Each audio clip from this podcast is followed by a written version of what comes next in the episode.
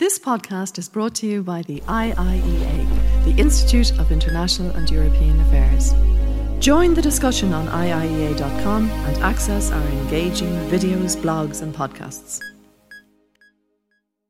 Good morning, good afternoon, depending on where you are.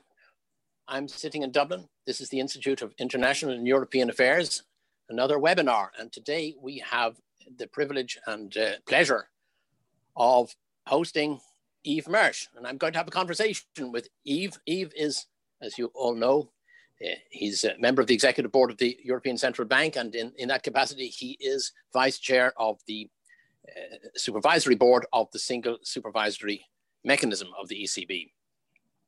So we're going to have a, a discussion this afternoon. It's going to be on the record. You have the opportunity to use the Q&A function to uh, call in some questions. So when we've sort of run out of our discussion, we'll give you some time to have your, your questions. I, will pitch some of the questions that, that we get um, to Yves and continue in that way. Uh, Yves Mersch, of course, I've, known Yves for, for many years. And, and, we're almost exactly the same age. So I don't have to tell you how old he is or how old I am, but we're almost exactly the same age. We were born just a few days apart. Uh, Yves' um, uh, completely different academic background to my own as an, an economist. He is a lawyer and he studied, uh, took several degrees at the Sorbonne in Paris, even though he's a Luxembourger. Uh, I think always think of Luxembourg as having a foot on both sides of, of the uh, Franco-German um, axis around which the euro was constructed. Yves had a very distinguished career in the public service in, in Luxembourg. He was in the Ministry of Finance. He was seconded for a couple of years at the IMF. He um, he was also seconded to in, in the role of permanent representation uh, uh, of, of, Luxembourg at the United Nations. Uh, eventually, he became director of the Treasury that was 89 to 98. And then the Central Bank of Luxembourg was set up uh, in order to make sure that, that Luxembourg, as a founder member of the Euro uh, area, in the Euro system, uh, would have representation at the governing council because every member of the Euro should have a central bank. So the Central Bank of Luxembourg set up in 1998. Uh, he was the first governor, and he's been on the governing council of the ECB ever since. So he's the longest serving member of the governing council in two capacities. First, uh, 98 to 2012 as governor of the Central Bank of Luxembourg, and then he was appointed to the executive board in 2012. And if you count, we're now in 2020, and that means his term is coming to an end in uh, just a, a, couple of months. Uh, so uh, after out, outliving all other members of the governing council. Nobody has gone close to being on the governing council for 22 years. So he has an unrivaled experience and background of everything that has happened at the European Central Bank over the years. Uh, since 2019, he took, took over from uh, Sabine Lautenschläger as vice chair of the supervisory uh, board, uh, as I, I, mentioned. So a, a, special interest and involvement there in, in bank supervision. Yves, welcome to the Institute. And uh, thank you for agreeing to come and, and, discuss various topics with me. We, talked about what we might talk about, and, and just to give people an idea of the topics that, that we'll probably touch on, we'll, we'll of course, we'll start with, with the COVID, with the uh, monetary policy um, uh, reaction of the ECB in, in handling the impacts of the COVID 19 crisis and fostering recovery of the euro area. Um, uh, one of those techniques was an, an additional wave of pu- public um, uh, sector uh, bond purchases in the P- uh, pandemic emergency purchase program. Um, but more generally, our second topic, I think, would be to look at the public sector purchase program, which has been in effect since 2015, and to talk about the whole question of whether this is a proportional response to the uh, challenges of maintaining inflation on the target path um, for the ECB, uh, a matter which has become the subject of, of a considerable legal debate over the last uh, uh, number of years. Then I want to move on to another topic which is becoming very current and it's a whole question of technology and the disruptive effect of technology on banking, particularly in the payments area, and the whole whole question of whether central banks and Euro um, European Central Bank in particular should um, think of having a digital currency, a euro digital uh, digital currency.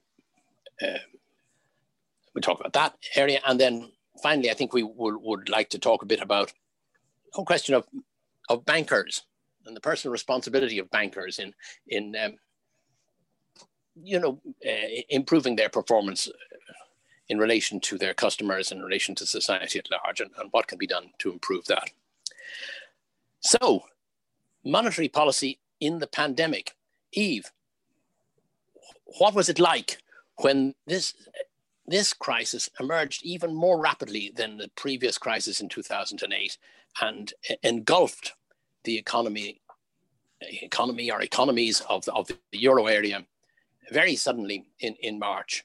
And there were fireworks in the, in the, uh, in the financial markets. What was it like deciding on the reaction of the ECB at that stage to this crisis and stepping up to the plate? Well, first of all, Patrick, uh, thank you for having me uh, with the Institute. Uh, I, I greatly appreciate it. It is not the first time. Uh, I think the last time I have been with the Institute, we were still fellow governors uh, on the Governing Council, so a long time ago.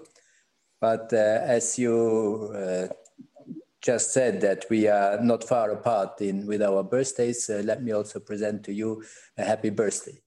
Um, but uh, let's me come to your first question. Uh,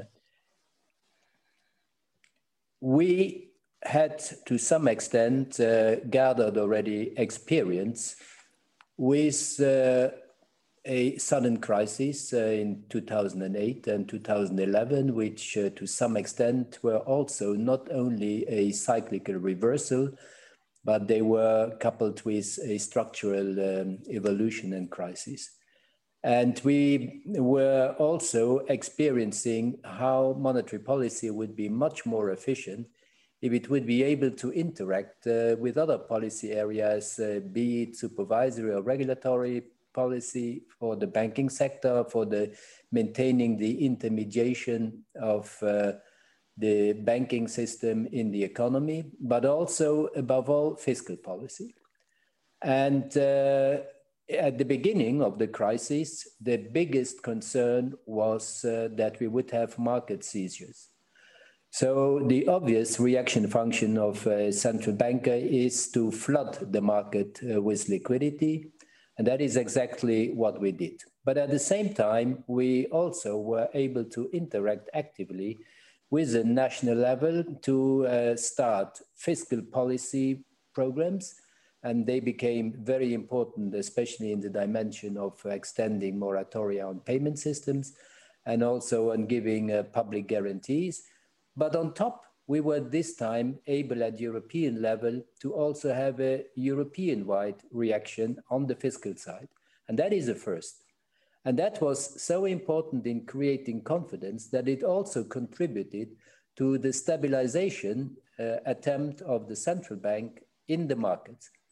We were quite successful in uh, stabilizing, in freezing to some extent the economy uh, by uh, bringing forward not only asset purchase programs, but uh, also by extending um, new long-term credit operations, uh, which gave uh, money at very favorable rates to those banks who lended on to the economy. And as a consequence, what would have been a very pro-cyclical reaction by the banks to stop lending was avoided. And we had uh, record uh, credit extension and also a demand for credit lines and liquidity lines from the corporate sector above all. And uh, this helped to stabilize the markets. Uh, then came the second phase. Uh, the second phase uh, is, of course, still ongoing because we, on the health front, we have now moved into the threat of a broad based second wave but we have also learned our lessons, how to react uh, to such uh, a pandemic. And uh, as opposed to the first uh, broad based lockdowns, which were extremely taxing on the economy and which provoked a downfall of the economy, which was extremely large, but subsequently also a rebound, which was quite strong, but a rebound uh, which is not yet bringing us back to the levels where we had been. So uh, by and large, uh, I would say this time around, what was different from previous crises uh, was that the monetary policy was not only the only game in town, but was much more reinforced by the collaborative efforts uh, from the supervisory side, from the regulatory side, from the fiscal side, and also the broad-based approach uh, in the use in our instrument box, which has been anyway quite large. Um, interest rates are, were already very low going into this particular crisis. Normally, if you have a crisis uh, with a sudden shock, loss of demand, uh, central banks usually reach to lower interest rates to stimulate demand. And this, in a way, wasn't uh, immediately available to you. But now, uh, the actions of the ECB do seem to have reassured markets in, in right across the euro area that interest rates will remain low for a uh, protracted period. To what extent do you think that this low interest rate environment is something that has been generated by central banks like the ECB? And to what extent do you see it really more as a, as a, a longer term trend pushed by demography, pushed by changes in saving behavior, pushed by concentration in, in wealth in different places? Inevitably, I think uh, there is an element of truth in both interpretations. It is true that uh, through central bank intervention, and especially since uh, we do not concentrate our uh, activity only to the very short term uh, level of the markets, but through the whole spectrum, uh, we have been exercising downward pressures on the whole yield curve and thereby also affecting the expectations. But uh, by and large, it remains that interest rates always reflect uh, the natural rate uh, in an economy and which is subject to uh, longer term structural effects. And uh, in all our uh, advanced economies, the natural rate has been downtrending over the last um, couple of decades. And this is a trend that has to do with structural demographic factors, the aging of a society with lower productivity. Um, this might also uh, have to do with globalization. All this uh, has affected uh, the lower levels of inflation, but was reinforced by also uh, the action of central banks, uh, which determinedly wanted to put the inflation rate down as an instrument level. This being said, we however, have been very daring at the ECB in going into negative territory, uh, which has not been uh, done uh, all over the world. Uh, and um, the question then uh, begs uh, what is the effective lower bound? And this effective lower bound, of course, has also to do with the reversal rate, from what, from what level on is uh, going further negative, uh, creating a reverse effect uh, by not inducing people to spend, but rather inducing them to save even more and not spending. So uh, these are, of course, questions which are very hotly debated uh, among economists. Um, there is no clear-cut answer on this. But we still have the instrument of the interest rate in our toolbox and it is available. And each time we take a decision and uh, we look at our toolbox and we look at what would be the instrument that would be most conducive to respond to what we would like to do.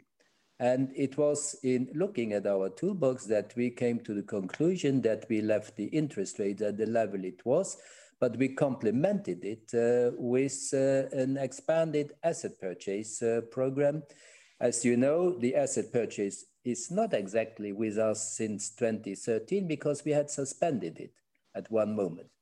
Uh, then, of course, when the crisis struck, it was uh, again resumed. Uh, so we complemented also this purchase program with a specific pandemic program, and which was also specified for the pandemic insofar that it had an increased amount of flexibility compared to the constraints with which we had surrounded our discretion for the normal asset purchasing program. Then we had also a smaller uh, lending. Uh, the lending on TLTRO, as I mentioned before, was extremely large. Uh, we are in the trillions uh, of euros that were extended to the banks in, with an obligation to lend on to the economy. And um, we found that uh, these instruments have been extremely effective uh, in combating the uncertainty that was ambient and with the risks that uh, were threatening our economy and which would be a much deeper downfall and a much more uh, tentative recovery than what we have seen uh, in the figures up to now. One of the elements there and that you, you touched on is uh, the kind of tiering of interest rates for those bank lending operations, which is something new this time round. Uh, the interest rates have been negative, uh, at least the deposit rate had been negative for, for quite a few years since, I guess, 2014, uh, or it had been zero 2014. Um, anyway, but now there's a tiering where, where the banks are allowed to, to borrow at an even lower rate than they would um, normally have expected given the structure. How, how is that working out? Is that an attempt to uh, enable the banks to continue an operation and be viable and profitable, despite the fact that negative interest rates are very damaging normally for a bank's profitability?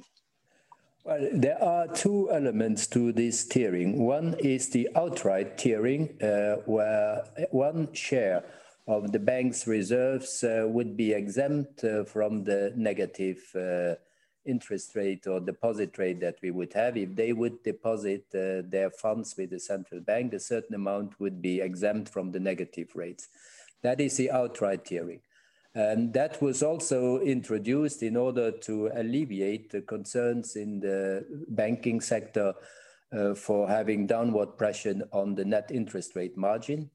But then, uh, what has been, in my opinion, more effective is uh, the normal conditions of our long term uh, operations, where we allow the banks uh, to borrow at even lower than our normal deposit facility, under the condition, however, that they do not reposit, redeposit the banks with the central bank, but lend it on to the economy.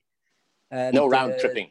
This is to some extent the conditional lending, and I think in that respect it has even been more. Uh, and there, I would say the objective was less to support the profitability of the banks. Also, it is very helpful for banks' profitability. I do not deny it, but it was more to uh, be sure that we would not have a credit crunch and that the flow of credit to the economy would be maintained in difficult times.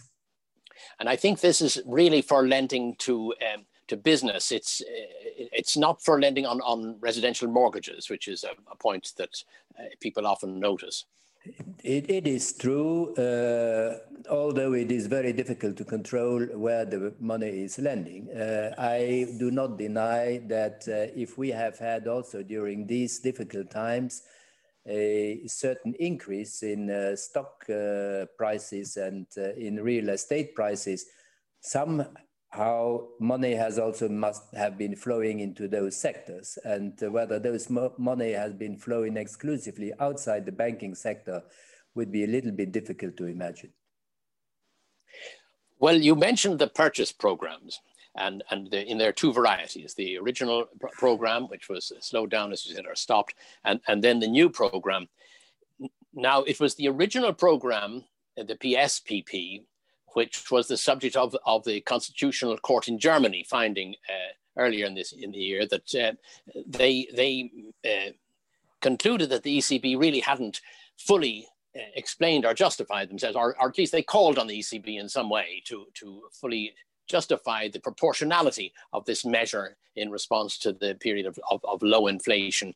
Um, do you think that, and the ECB has made responses, or at least the Bundesbank, uh, drawing on, on the ECB's work, has, has made uh, responses to, um, to the various German authorities explaining why this program is proportional. Do you think that whole debate has now been put to an end and nobody can raise any problems about uh, public sector purchase uh, for, for in, the, in the coming years? No, this is uh, an ongoing procedure since uh, those claimants uh, uh now ask uh, the German Constitutional Court to have an implementing order, as they call it, uh, to see whether what they have received is satisfactory. so it's still an ongoing case in Germany, but let me put straight, however, that as a European institution, we only have one court, and that is the European Court. That is our natural judge. And our natural judge um, has already received from the German Constitutional Court a prejudicial question, which means uh, a question whether this was uh, lawful and constitutional. And the European judge had uh, unam unambiguously stated that this was fully in line uh, with the treaties and with the laws. So from that point of view, we have received the green light on the lawfulness of this purchase program.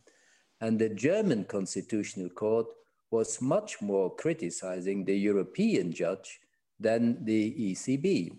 They said the European judge had not asked us uh, sufficient questions on the proportionality. So, uh, since most of our argumentation on proportionality is publicly available. We allowed the Bundesbank to share this publicly available information and to some extent also some, un, uh, some uh, documentation that was not made public but which documented exactly what has been published and to make it available to the German government and the German parliament, which were those who were attacked in the German court by the German individual claimants.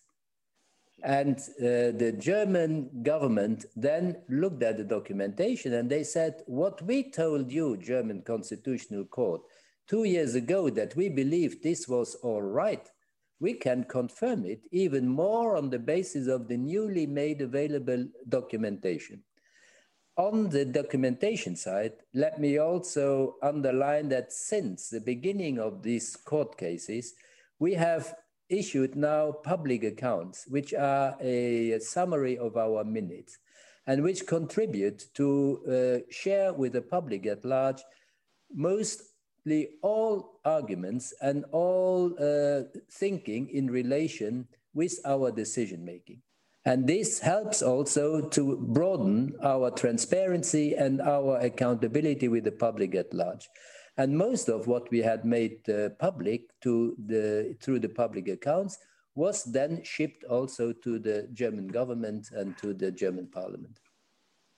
The, the um, these uh, purchase programs uh, have been really at the heart of the attempt by the ECB to get inflation back up to the 2%. It, it hasn't worked so far completely. I mean, inflation is still, in fact, drifting lower because of the, the, the pandemic. Now, um, it, what's the sense in, in, in Frankfurt and around the governing council table about the effectiveness of these purchase programs for that um, overall attempt to boost demand and thereby uh, bring inflation back up to the close to 2% marker, uh, which is the objective. We have, of course, uh, econometric models which try to uh, calculate or to uh, assess exactly uh, what is uh, the effectiveness of our programs.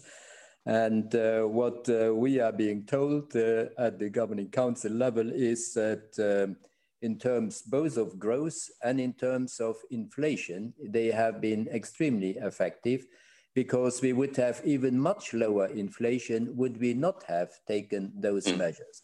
And uh, they speak of uh, amounts of like 0.8% on inflation uh, over the next year. And on growth, it's even a higher amount. Now, I am the first to acknowledge the limitation of uh, econometric uh, models uh, as well, especially in a pandemic crisis, uh, which uh, mixes not only the cycle but also uh, structural elements.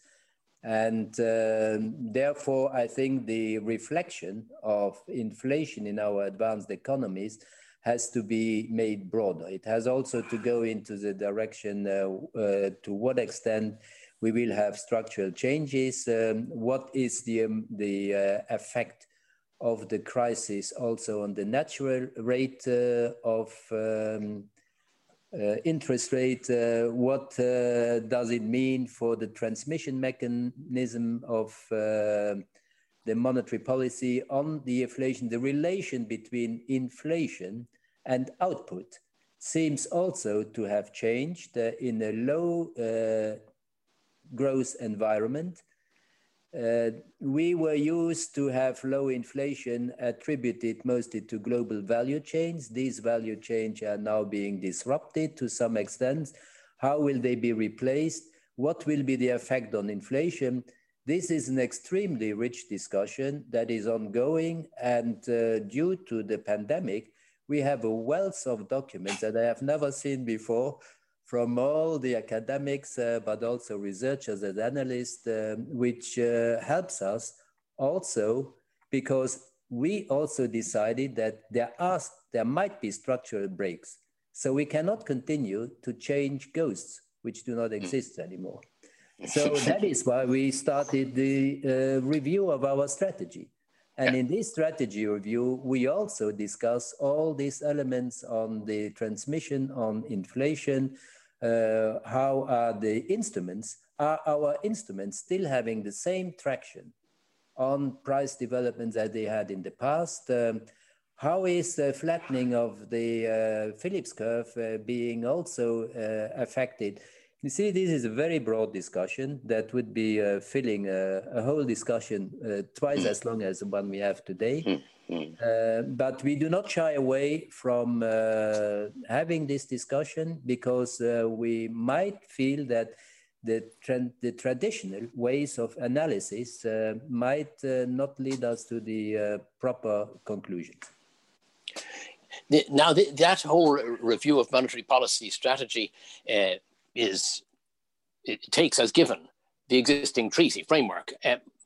Uh, but I think I saw you mentioning somewhere uh, some idea that there might be a scope or, or, or desirability of some kind of treaty change to uh, to take account of the new instruments that have been developed, including the, the pandemic uh, purchase program, which has some slightly different features, as you mentioned, uh, including you know, relaxing. It, it, doesn't have to be strictly according to the uh, capital key. The purchase could be could vary a little bit from from country to country.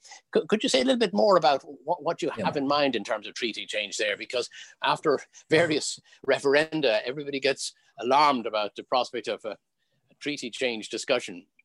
Uh, I think, Patrick, you know me long enough that uh, you believe that I did not uh, imply that we would give up our red lines, that we would move into monetary financing uh, or uh, bailing out everyone around the world. No, uh, that's not what was intended. what I said is if we have in a low growth and low inflation environment, necessarily a closer need for um, having monetary policy and fiscal policy complement each other. Uh, then uh, we would also need to have efficiency, and the efficiency of fiscal policy is so much higher if we have it at the European level than if we only have it at the national level. And I always said that it is not normal that a centralized single monetary policy would buy local government debt and by local, I mean national government mm. debt. But mm. as all jurisdictions, we would only operate uh, through federal debt, and we do not have that federal debt. But in order to have a federal debt, you also need to uh, change the treaty because the treaty says exactly the contrary that uh, fiscal policy is a national competence. And only the consequence of fiscal policy, the debt, uh, can then be assessed at the European level. But if we want to have a European debt, then we need also a higher amount of European democracy. Otherwise, you disenfranchise the citizens because the citizens can influence with his vote the national parliament, which controls the government's debt. The European Parliament has no such capacity to create taxation. Taxation is a national competence. So if we want to have European debt, we also need to transfer some powers to the European Parliament, and that needs treaty change. This cannot be done through the back door. That is a kind of treaty change of logic that I uh, mentioned. If you have a fiscal uh, safe, uh, if you have a safe asset at European level, if you have a fiscal capacity at European level, you must also have democratic control, parliamentary control at European level. If you have that at European level, the citizens must be able to increase its choice of representation at the European level. So the whole thing of debt is the same as the thing of taxation and is the same as parliamentary control, and that's democracy. And we cannot simply transfer to the European level one area and not the other area. Let's move to the more technical issue uh, that we said we would talk about of digital money. Um, the ECB published, I think, about 10 days ago, maybe roughly that then, um, a major report on central bank digital currency, a, a, digital euro that might be issued by the European Central Bank. It wasn't saying it would, go, would happen. It was um, it's a very interesting uh, perspective of the issues that arise and the sort of principles that might have to be adopted if the ECB were to go down that route. You think this is something that's going to happen in the next number of years? Uh, and what are the challenges? I think uh, it's an issue that is extremely broad, and it's not an issue that is uh, one that has been brought up uh, by the ECB. It is something that has been discussed at the global level already and which has received a certain or seen a certain acceleration with the development of private initiatives uh, which were aiming at replacing central bank money with private money.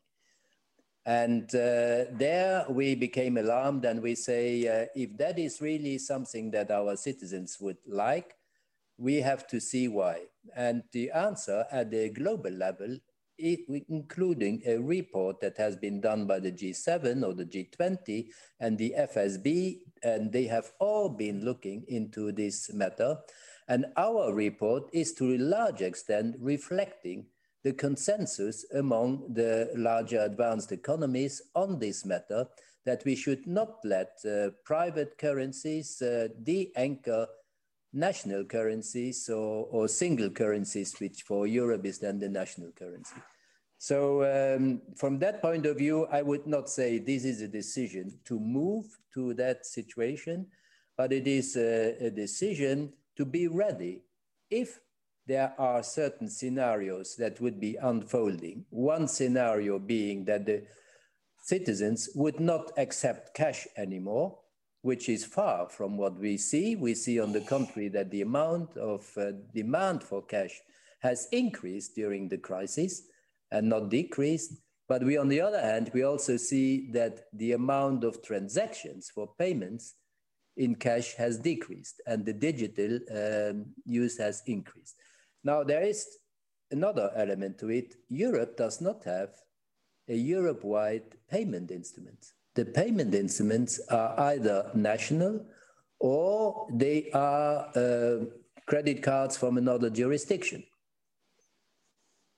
That is also a consideration. And a third consideration is um, that we have with Facebook or Libra uh, initiatives uh, which are ready to start and which we consider could be highly disruptive if they would uh, start without uh, respecting a properly established regulatory framework that would respect uh, European sovereignty, that would respect uh, the safety and the efficiency of payment systems, which is a basic task for the central bank inscribed in the treaty.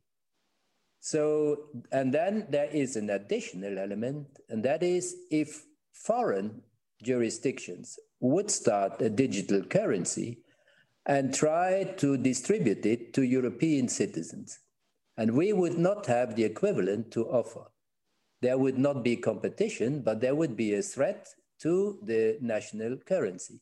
So these are the different uh, basic um, starting points uh, which prompted an increased uh, interest with the subject and uh, which prompted us to publish this report uh, which only says these are the possibilities, these are the scenarios. But then we also see that there are risks which come with the different possibilities of a central bank digital currencies.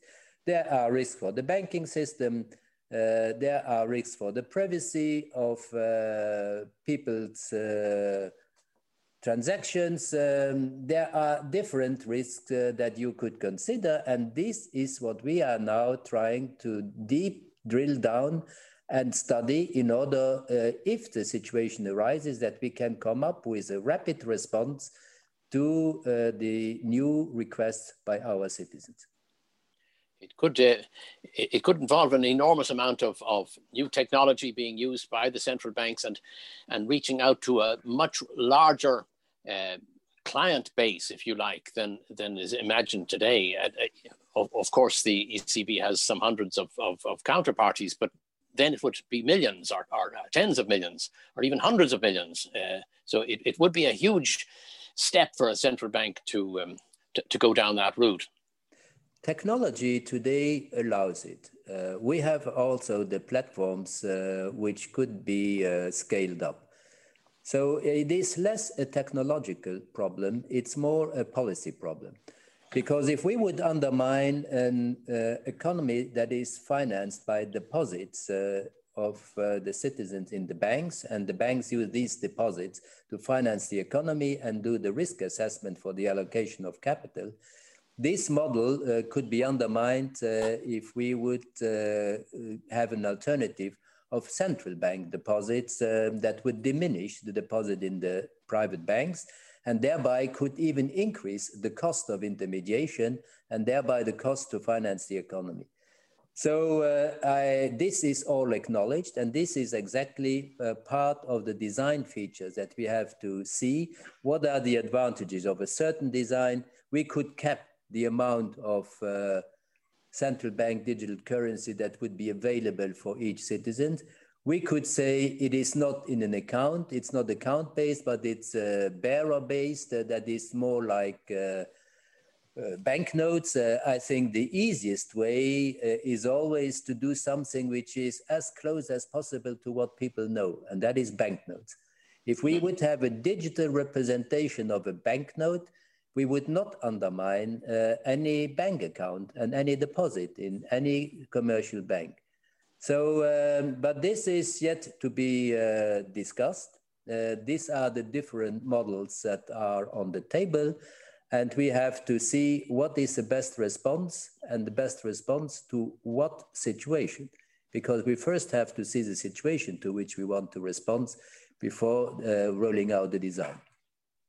And as you say, the, the practices and behaviors are quite different in different parts of the of the euro area and the European Union, even more widely. In some parts, huge use of, of banknotes, not just in, in, during the pandemic, but use of banknotes to buy cars, which seems extraordinary to us yeah. in Dublin. But then in other parts, uh, hardly you hardly see a banknote anymore. Um, it is curious the way the number of, of banknotes in circulation has increased during the crisis. I, I, wonder is it because people are always ready to accept money, but they don't want to handle it, so they just putting it on a shelf. They're not losing any interest. Other people say it's um, nefarious. Um, it's, it's, harder harder for for drug dealers to to launder their illicit gains, but um, it, it, I suppose we'll, we'll never get to the bottom of, of why there's an increase in the circulation of money during this pandemic you know, the relation to money uh, sometimes goes beyond the borders of rationalism. And we have to live with that. So even if the banks are not um, made completely redundant by uh, by digital money, um, or, or, if they are not, we'll still have bankers with us. And, and I know that's a topic that you've you've been interested in is, is how to hold bankers to a high standard of, responsibility. Um, what what are the has there been any progress there since the crisis of 2008 9 uh, where so many bankers were might have been held responsible for some of the things that went wrong, and, and yet uh, dissatisfaction on the part of the general public about how this was dealt with. Well, um, there are the bankers and there are the institutions. Let's first start with the institutions. Uh, after the crisis um, in 2008 and 11, we forced banks uh, to hold much more capital. And by, by that, we also lowered their profitability per each uh, euro. So uh, this time around, we went into a crisis with a, a capital level of uh, above 15%. This compares to a capital level of uh, barely a little bit over half of this 8% uh, when we went into the 2008 crisis. And even in 2011, we did not have enough um, capital. So the capital buffers of the banks, uh, which absorbs the losses that come with uh, a return of the cycle, uh, has been these times much larger, and uh, thereby it was even further reinforced by some of the measures we took in order to keep the capital inside the banks. For example, uh, by saying we do not give you relief measures uh, in order to increase the dividend payouts. Mm. So the dividends have to be retained. Uh, but we also uh, had at the same moment the moratoria and the public guarantees, which also helped the banks uh, to protect to some extent um, a complete uh, turnaround and souring of all the assets. But that does not mean that uh, we can continue to freeze the situation as, it, as we have done now forever because uh, in a free market economy, obviously, uh, there needs to be destruction. There needs to be also a reallocation of resources, both capital, but also labor, to the most efficient uh, segment of the market, and not to otherwise, we will have large scale zombification, which would lead to even lower growth and uh, even more difficulties in our economy. So the only problem is uh, from what moment on do we move from the support measures that we still have now and which in my opinion are still necessary, both in monetary policy and in, um, in fiscal side, to a situation where we need uh, to let the market forces uh, play their role and shift the resources to the more efficient parts of the economy because inevitably we will not return to the old normal we will not return to the different sectors playing the same role as they played uh, before the crisis. Some sectors inevitably uh, will undergo deep structural changes, and we cannot oppose it unless we pay for it with lower growth. This podcast is brought to you by the IIEA, the Institute of International and European Affairs. Join the discussion on IIEA.com and access our engaging videos, blogs, and podcasts.